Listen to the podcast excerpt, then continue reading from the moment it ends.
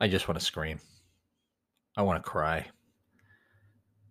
This morning was rough getting the kids ready for daycare. Mondays are the hardest. They always are.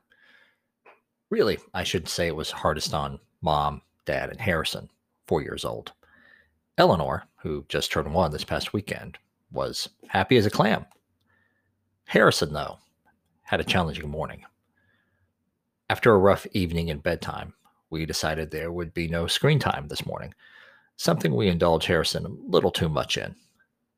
He didn't respond well to that.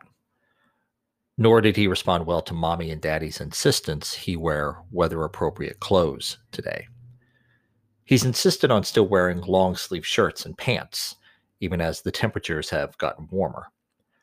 With it expected to be close to 90 degrees today, we didn't give him a choice in wearing a short sleeve shirt and shorts. We knew he'd be playing outside today and didn't want him to overheat. I never use the word whining in front of Harrison, but this morning he was whining.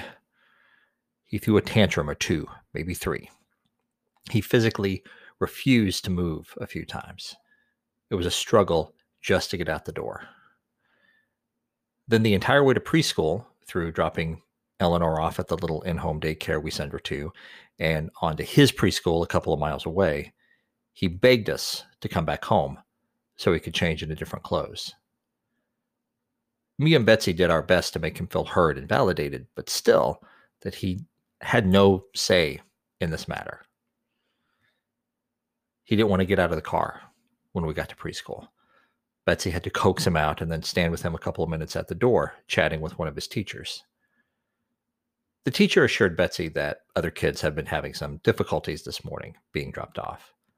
Mondays really are the hardest for both adults and kids.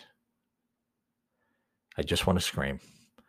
I just want to cry, I said to Betsy as we pulled away. The struggle of being a parent.